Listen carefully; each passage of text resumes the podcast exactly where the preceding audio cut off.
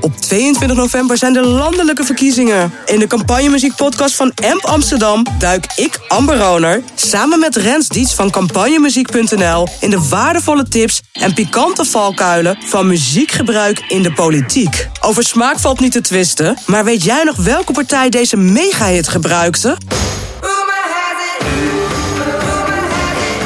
Soms kan de keuze ook een enorme misser zijn. Golden Earring werd gebruikt in de Amerikaanse verkiezingen. Omdat Hillary Clinton die wilde uh, zich profileren natuurlijk als stem op mij, dan stem je op een vrouw. Er komt er voor het eerst een vrouw in het Witte Huis. Nou, het was dan niet gebruikt of de Republikeinen die, uh, die vielen over haar heen. En die zeiden van, hé hey, mevrouw Clinton en uh, Democratische Partij. Uh, weten jullie dat in de videoclip van dat nummer, dat daar een non wordt verkracht? Dus uh, is het wel zo'n geschikt nummer? Ja, en dat nummer werd meteen uh, uh, uit de campagne gehaald. Maar er gaat ook veel goed.